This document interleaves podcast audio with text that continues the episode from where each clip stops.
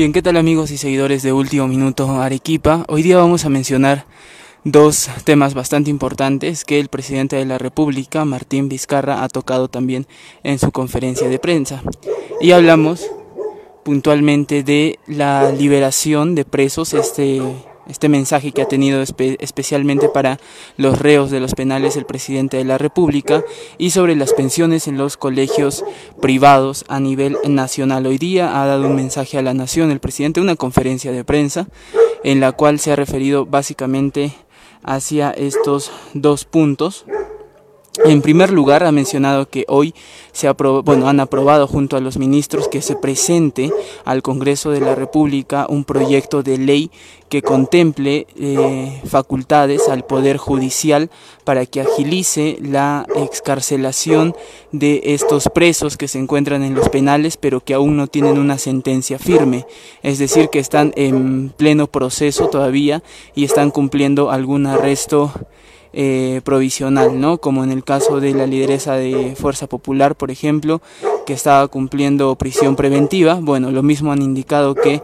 eh, gran cantidad de la población de presos, de reos a nivel nacional, no tienen una sentencia firme, sino que están con estas medidas que son de prisión preventiva, que están cumpliéndolas aún, y por eso es que están pidiendo facultades para que el Poder Judicial pueda eh, agilizar este trámite y poder eh, los presos en, que tienen todavía esta situación de pendiente que no están con una sentencia firme puedan salir eh, ante el peligro de un inminente contagio por el brote del coronavirus.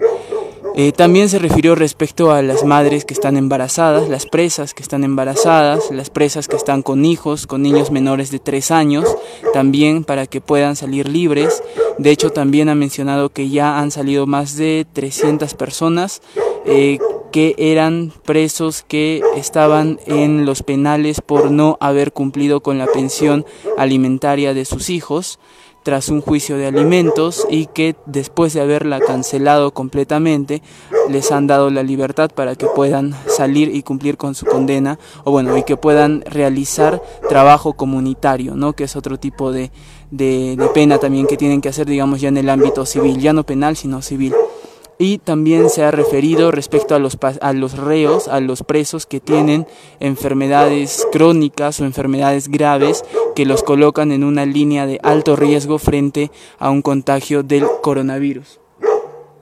Este mensaje ha sido ratificado por el presidente y bueno, estamos, bueno, aún está, se está a la espera de cuál es la respuesta de parte del Congreso para poder saber finalmente eh, si es que le otorgará estas facultades al Poder Judicial o no para poder agilizar estos eh, procesos y la liberación de estos reos, sobre todo para descongestionar un poco los penales a nivel nacional.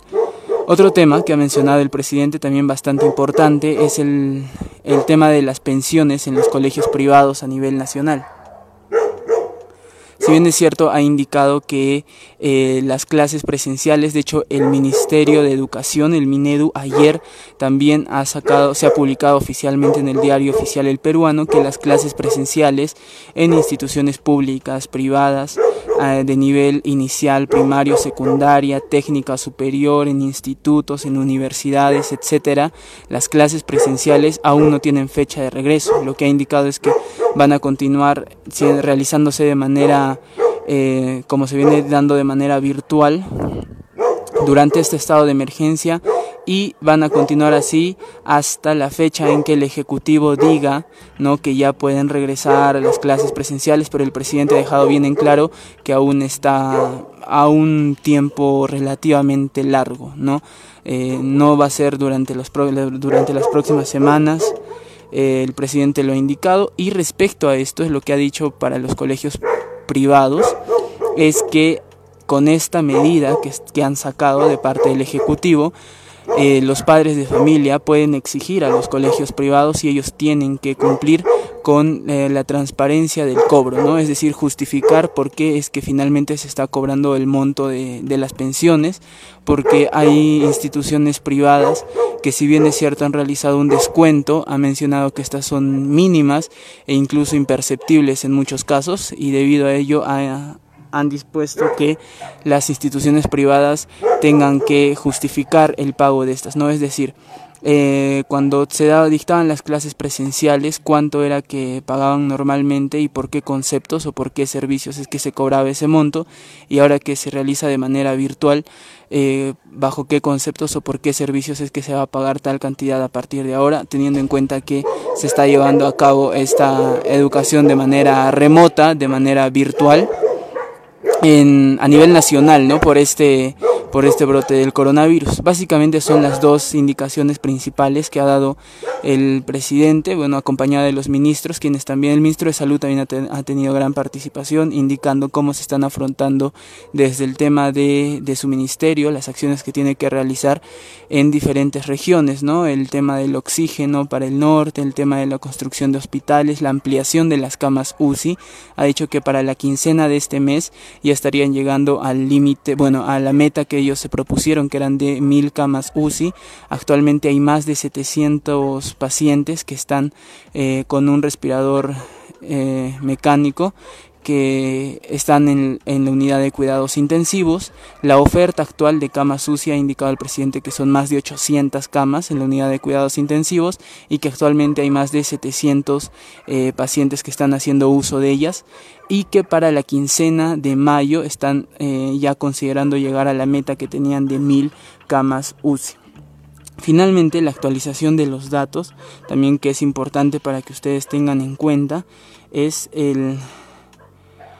a nivel nacional y a, nivel regional con los datos que nos ha podido brindar la gerencia regional de salud que aquí en que hacen aquí en Arequipa las pruebas rápidas y las pruebas moleculares y finalmente también las pruebas que se hacen a nivel eh,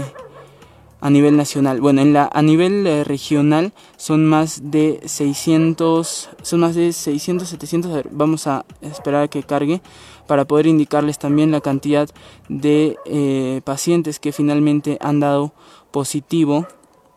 a, las pruebas rápidas y moleculares a nivel eh, regional y a nivel nacional, amigos y seguidores de Último Minuto Arequipa. Ah, me indican, a ver, me dicen que Sí, me, dicen que ya lo han publicado en la página de último minuto, que ahí pueden visualizar las cifras actualizadas a nivel regional y nacional, que están ambos cuadros que ha mandado la Gerencia Regional de Salud y el Ministerio de Salud para eh, dar a conocer cuáles son los, los pacientes positivos, la cantidad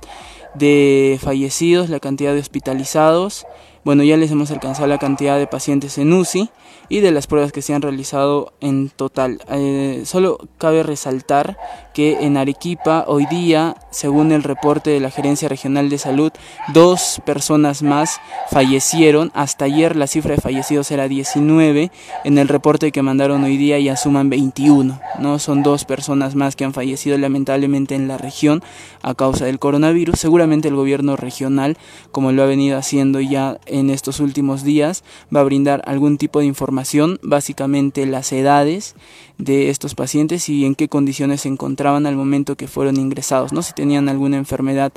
eh, alguna enfermedad previa o cuáles eran las, las dolencias que tenían, cuál, es, cuál era la situación que tenían previo a contraer el coronavirus y que finalmente terminó en... Eh,